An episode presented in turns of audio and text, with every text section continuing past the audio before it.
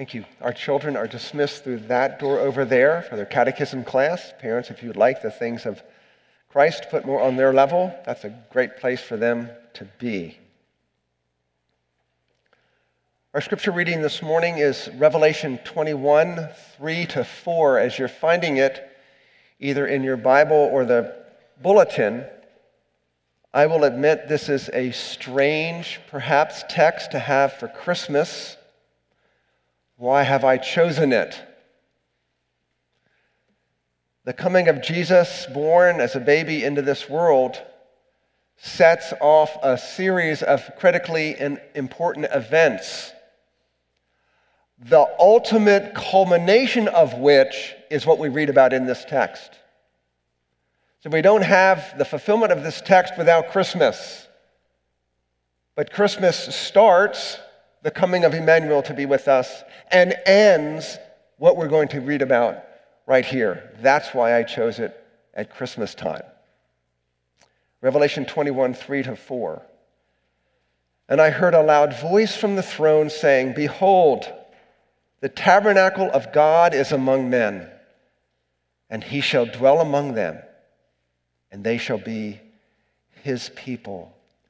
And God himself shall be among them, and he shall wipe away every tear from their eyes. And there shall no longer be any death. There shall no longer be any mourning, or crying, or pain. The first things have passed away."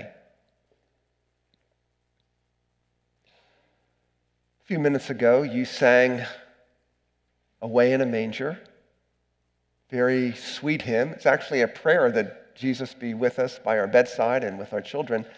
And you used these words: "The cattle are lowing, the poor baby wakes, but little Lord Jesus, no crying he makes."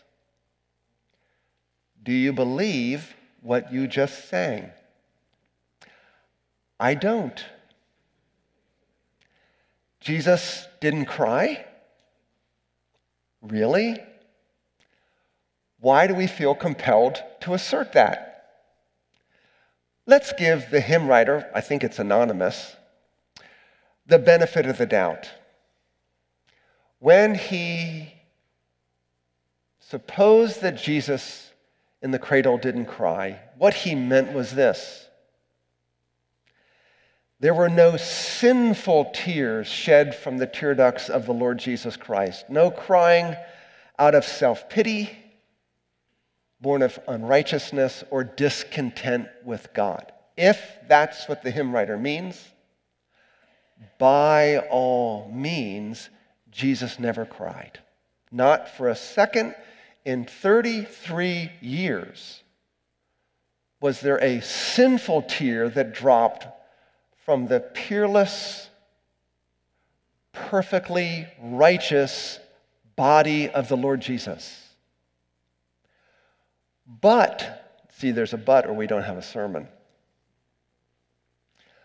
But, inasmuch as crying is human, and Jesus is as fully human as he is fully God, it is certain Jesus cried.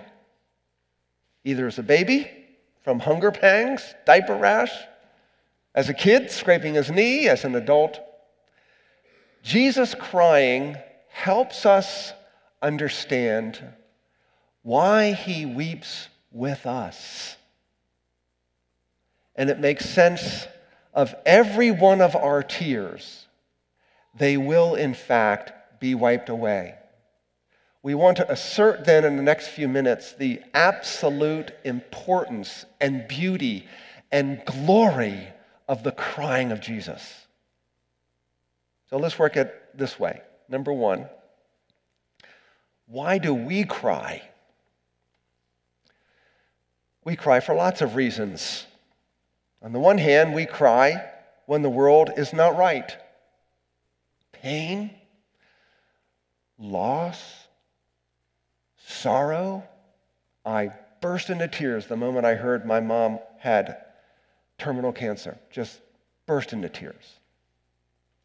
I've wept more tears than anything in my life ever, one of my child's lives. I've listed a couple examples for you from Scripture. Psalm 37, by the rivers of Babylon, there we sat down and wept when we remembered Zion. Here is Israel in captivity, far from home, knowing that our sin against God has exiled us from our homeland. And it was a cause of weeping. The psalmist says, my tears are my food day and night. It sounds like not only is there crying all day long, but of such agony of soul that his appetite is lost, and all there is tears. Have you been so sick over your sin or a situation that you couldn't eat and you could barely stop crying? Acts 20, Luke tells us that Paul, on his way back to Jerusalem, wants to meet again with the elders of the church in Ephesus. He calls them to himself, and he recounts the nature of his ministry among them in a lot of detail. It's a beautiful insight into the contours of the ministry of Jesus, among which Paul says this, when I was among you, I served the Lord with all humility. He heard my sermon series on humility. That's why he served them with all humility. And with tears and trials. What marked Paul's time ministering in Ephesus, among other things? Tears. Maybe sitting with women who struggle with infertility. Maybe sitting with women who longed to be married but weren't married. Maybe couples were having strife in their relationships. Who knows? Individuals battling sin and failing, weeping with them in his counseling office. Ministry with tears at the end of his time with them. It's time to say goodbye. And the text tells us they realized they were never going to see Paul again on this earth. And Acts 20, verse 36 says, they began to weep aloud and embrace Paul. It must have been kind of embarrassing to be around. Here's Paul, all the elders, hugging him, weeping out loud. An expression of sorrow. Sorrow. We're never going to see this guy again on the earth. That sounds like really legitimate crying. We cry when things aren't right in the world. What is the thing most wrong with the world, beloved? That should move us to tears. What is most wrong with this life? God is not receiving the glory he deserves, neither from his creatures or from me.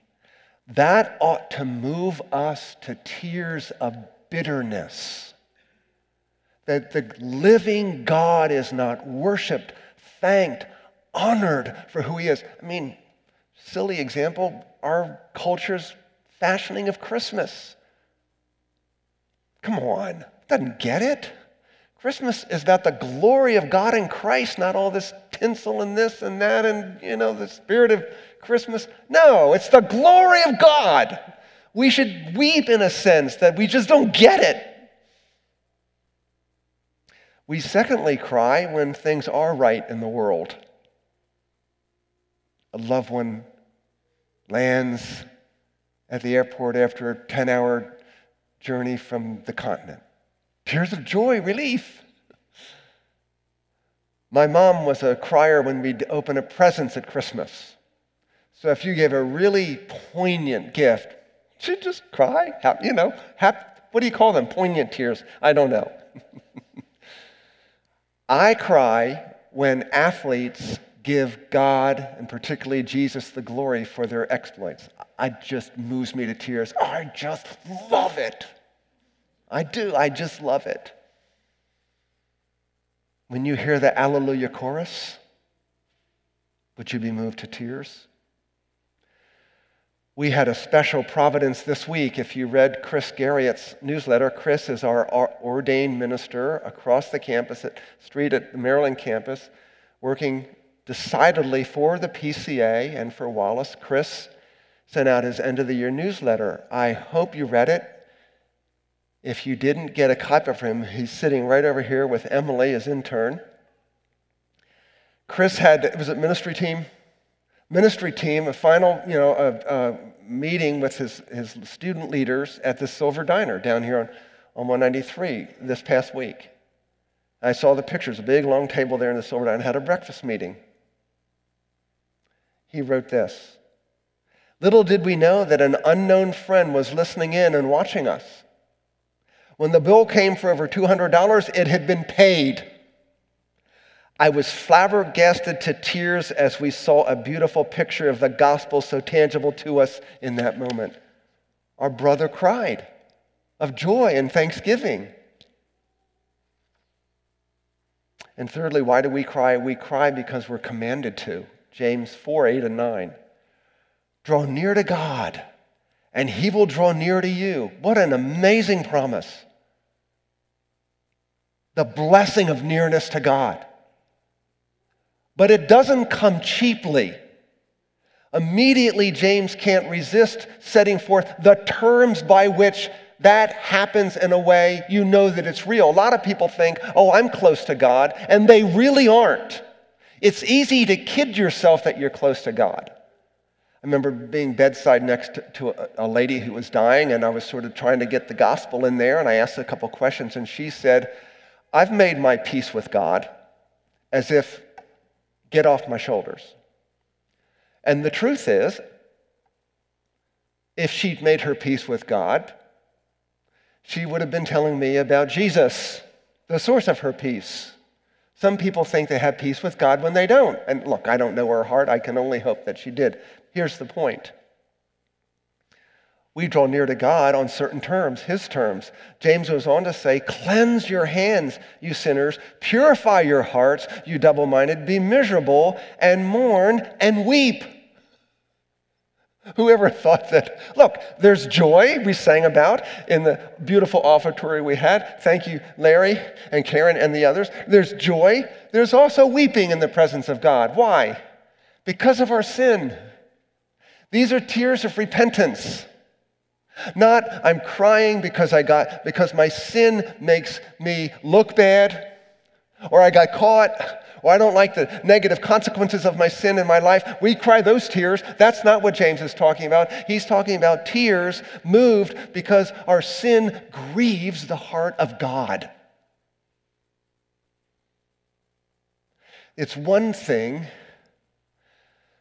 to break the law of God. It's another to grieve the heart of God and sin against his love. And if you know Jesus and are saved by the grace of Jesus, your sin ultimately is a sin against his love, his kindness, his mercy, his affection. Let's ask this question secondly. Why did Jesus cry?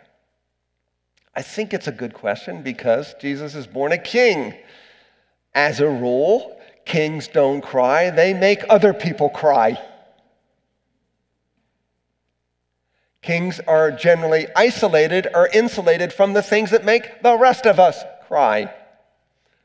But we know for certain Jesus cried, Hebrews 5:7. "In the days of his flesh, he offered up both prayers and supplications with loud crying and tears." Stop and think about this picture of Jesus.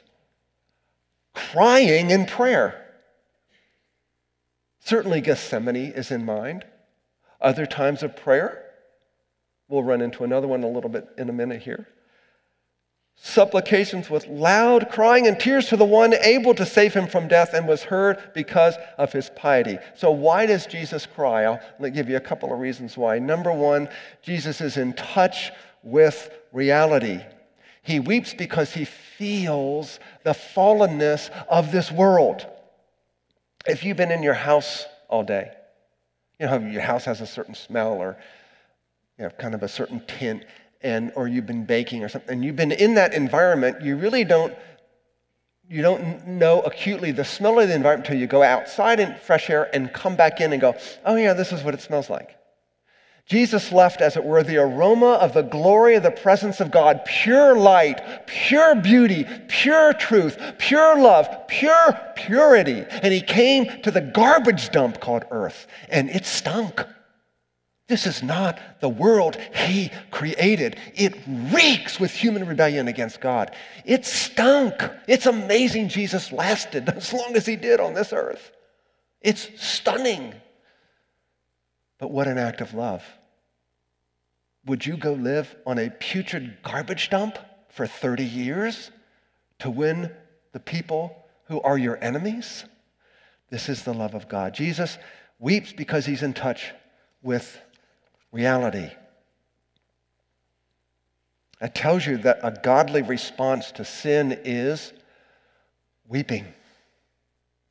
This is not the way the world is supposed to be. And really, it's one of the reasons why we cry. God created us with tear ducts. I'm not sure how they functioned in paradise before sin. I'm not sure. I'm not sure how they're going to function when we read about later in the sermon. There's going to be no crying. I don't know. But I do know this. God has designed it so that when we are feeling the weight of a fallen world, water comes out of our eyes. It's so interesting, isn't it? Jesus' heart broke over two main things. Number one, when he's confronted with death. The classic example is the shortest verse in the Bible. It's John 11:44, Jesus wept. There are two verbs used in the occasion of Jesus standing before the tomb of Lazarus, which, of course, he knows in about 45 seconds he's going to raise from the dead. Nonetheless, one verb is that Jesus snorted with anger, like snorted with anger, and wept. So these are tears both of sadness that his friend had died, sadness that Lazarus' relatives are grieving, all that. But Jesus is staring down the reality that the beautiful, perfect world he created has been ruined by sin, and that's why death is in this creation, and it angers him. And no doubt he's thinking about his own cross and tomb to follow. But he wept in the face of death. And you know that every time he came to a funeral procession, he stopped it and raised the dead. It's because he's making all things new. Secondly, Jesus cried at sin-induced hardness of heart. He wept over unrepentant Jerusalem. Luke tells us in Luke 19:41, when he approached the city, he saw it and wept over it. If you read the text, it's because they did not know the time of their visitation. They had all the scriptures, all the promises, all the clarity of the Word of God. No one, he told Nicodemus, you should know these things. It's in the Bible. The men on the road to Emmaus, you should know this. The sufferings and glories of Christ were so clearly predicted. It is your own hardness and foolishness of heart that you don't know that Jesus is here. Jesus saw Jerusalem, the city that was to be magnifying God of all cities on the earth, and it was blind and caught in this web of rebellion against God, and he wept over its unbelief. He wept. Wouldn't that have been an amazing sight? You're walking with Jesus, and he stops, and he bursts into tears. Why are you crying? Did you get a rock in your sandal or something? My people did not recognize the time of their visitation. Have you heard Jesus weeping over the city of your heart? The unbelief, the pride, the bitterness, the jealousy, the lust, the pettiness, the criticalness that's in your heart. Have you heard him weep over that? And then Jesus wept to identify with us in our sorrows. Isaiah saw this coming. He was despised and forsaken of men, a man of sorrows, acquainted with grief. Who would ever describe God that way? The prophet who knows who God is. Jesus will never say to you in your tears, I just don't understand. He relates to every teardrop of your sorrows, pain, sickness, and sadness. And beloved, he pronounces his blessing on your tears, the Sermon on the Mount, the Beatitudes. Blessed are those who mourn, and oftentimes mourning is accompanied with tears. Those tears are blessed. He notices, he cares, and he's going to do something about it. You have a picture of this, just this vivid, beautiful picture of this in Psalm 56, where David says, "You have taken account of my wanderings. Put my tears in your bottle." For God to catch your tears, he's got to come this close with his bottle. All the tears you've ever shed are stored somewhere, as it were, in the presence of Jesus. He blesses those tears. And we're promised in Psalm 126, those that sow in tears will reap in joy. When? That's the last point in the sermon. When will every tear be wiped away?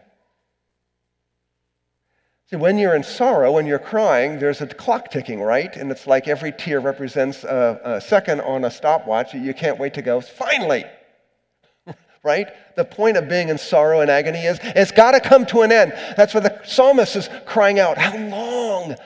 How long? We don't enjoy, as human beings, being in misery and sorrow. We weren't made for it. We shouldn't enjoy it.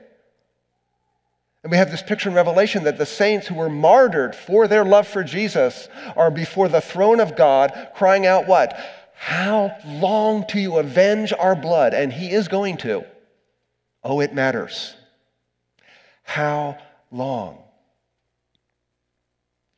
And you get snapshots of this through the prophets in ancient Israel, snapshots of the future that answer the question, when is all this going to be wiped away forever? Isaiah 25:8, he will swallow up death for all time, and the Lord God will wipe away tears from all faces. He will remove the reproach of his people from the earth. Can you imagine anything better? I don't have a TV really, but I've seen a couple of commercials this Christmas season. And it used to be that the car commercials where somebody bought a car for their spouse and you go out in the driveway and there's the big ribbon on the car. I can't imagine giving my spouse a car for Christmas. I couldn't. It's like, what world are they living in? But nevertheless, now the commercials are two cars, right? Marty bought one for Judy. Judy bought one for Marty. Two cars in the driveway with big ribbons on them. And I'm thinking, okay, I'm going to trump that. Come on out, Janice, Merry Christmas. I'm going to give you Amazon, UPS, IBM, and I'm going to give you ownership of 4 or 5 companies. Oh, I've got an island for you down here in the Caribbean. I'm just going to give you that for Christmas. And I'm going to give you 3 of your personal jets. Can you trump that? Yeah. Merry Christmas. I'm going to swallow up death. I will destroy death. That is one heck of a Christmas present. He will swallow up the shroud. Michael Seifert explained this so beautifully at the memorial service we had this week as he preached the homily. Jesus Christ has the ability to take the shroud of death over all of creation and swallow it, do away with it. And see, any Bible-believing Jew reading these words of Isaiah would be thinking what? When? How long? I mean, if you want to lay a word over all of the Old Testament, it's this, anticipation. Anticipation. When? How long? It's forward-looking. It's the bud. The New Testament is the flower. We're looking at the bud. We're looking at the bud. When's the flower coming? It's kind of the Old Testament. And if you were a true biblical thinker, you would also know that there is a tension involved in this. Because the promise is he will remove the reproach of his people. What is that? That's the guilt and condemnation of your sin. We're all born into this world and we live any time in this world. We are cloaked in reproach. We're guilty. We're filthy in God's sight. We're alienated from God. We are sinners, helpless to help ourselves. Who can remove the reproach? I mean, that's really your biggest problem. Give yourself a Christmas present. Find a way to get rid of the reproach of your sin. If you listen for 3 more minutes, you'll know the answer. Or let's put it this way, Isaiah 51:11. So the ransomed of the Lord will return and come with joyful shouting to Zion. Everlasting joy will be on their heads. I want that for Christmas, everlasting joy. And they will obtain gladness and joy. Sorrow and sighing will flee away. Again, what's the question if you're an Old Testament believer? When? How? What's the answer? Look at the text. What's the answer? You must be ransomed. That means purchased by someone out of slavery to sin, the devil, and death.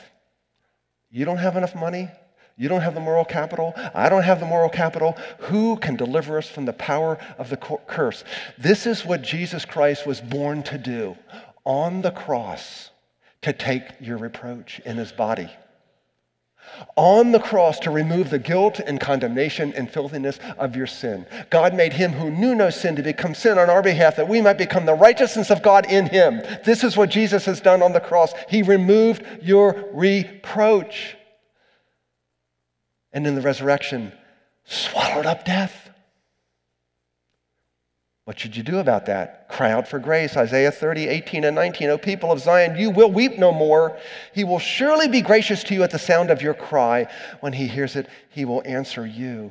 Now, this is what we call in theology the already but not yet. He's already started to wipe our tears by promising us forgiveness and salvation and righteousness in Jesus. But every tear has not been wiped away yet. We still live in a fallen world. And so the prophet saw a time when every tear will be wiped away. Isaiah 65. Behold, I create new heavens and a new earth. Be glad, rejoice forever in what I create. I will also rejoice in Jerusalem and be glad in my people, and there will no longer be heard in her the voice of weeping and the sound of crying.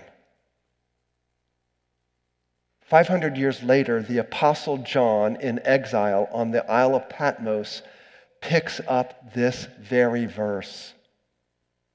And in this vision of the future writes this, Revelation 7, the Lamb in the center of the throne shall be their shepherd. He shall guide them to springs of the water of life, and God shall wipe away every tear from their eyes. What a picture. Salty tears exchanged for the water of life. Maybe every time we drink in the new heavens and the new earth, the water of life, we'll think, was there something called tears way back then? He will wipe them away. What tenderness, what intimacy. God, right? Parents understand this. When kids cry, you're there wiping it. There's virtually nothing more intimate. And then Revelation 21:3-4, the text we began with. The culmination of history. I heard a loud voice from the throne saying, behold, the tabernacle of God is among men. Just like it was in the paradise, in the garden before the sin. God dwelt with men. Now we are finishing that. The difference is there's no possibility of forfeiting the promise of God, no possibility of sin. There'll be no tears. No one can come in and disrupt the presence of God with his people. It is sealed forever, fixed, firm. And they will be his people. God himself will be among them, and he will wipe away every tear from their eyes. And there will no longer be any death, no longer any mourning or crying or pain. The first things have passed away. Now, as soon as that happens, can we imagine a collective cry from all of God's people saying what? Finally! Finally! And praise Jesus. Really, praise Jesus, because God can only dwell among us if Jesus Christ has come in the incarnation to cleanse us of our sin. God can only dwell among us and wipe away every tear only because Jesus Christ has made you touchable by clothing you in his righteousness by a holy God. And he will wipe away every tear as an act of justice, rendering retribution to those who have hurt his people. So really the hymn should say, and no crying we will make. 1 minute to answer the question, what should you do with this sermon? So far it's just been a theology of crying. What should you do with it? Paul tells us, Romans 12:15, rejoice with those who rejoice, weep with those who weep. It's an invitation to hear people's stories, to listen, cry with them, cry your tears and let them love you. Listen, enter in, share God's promises, and weep. Knowing these are all going to be gone. Let's pray. The weeping God, Jesus, there is no doubt from your holy word that you identify with all of our sorrows. Thank you that our God wept, and yet our God rejoices over us because you've made us beautiful in your sight through Jesus. You have cleansed us. You are delivering us. You will finally bring us to the place of your presence. And how could there be crying or sorrow or pain in your presence? For that is the summa bonum of human existence. It is the supreme good to be in the presence of God. Come quickly, Lord Jesus. And until you do, catch our tears in your bottle and use each of us to be an agent of your compassion and love as we weep with those who weep. In Jesus' name, amen.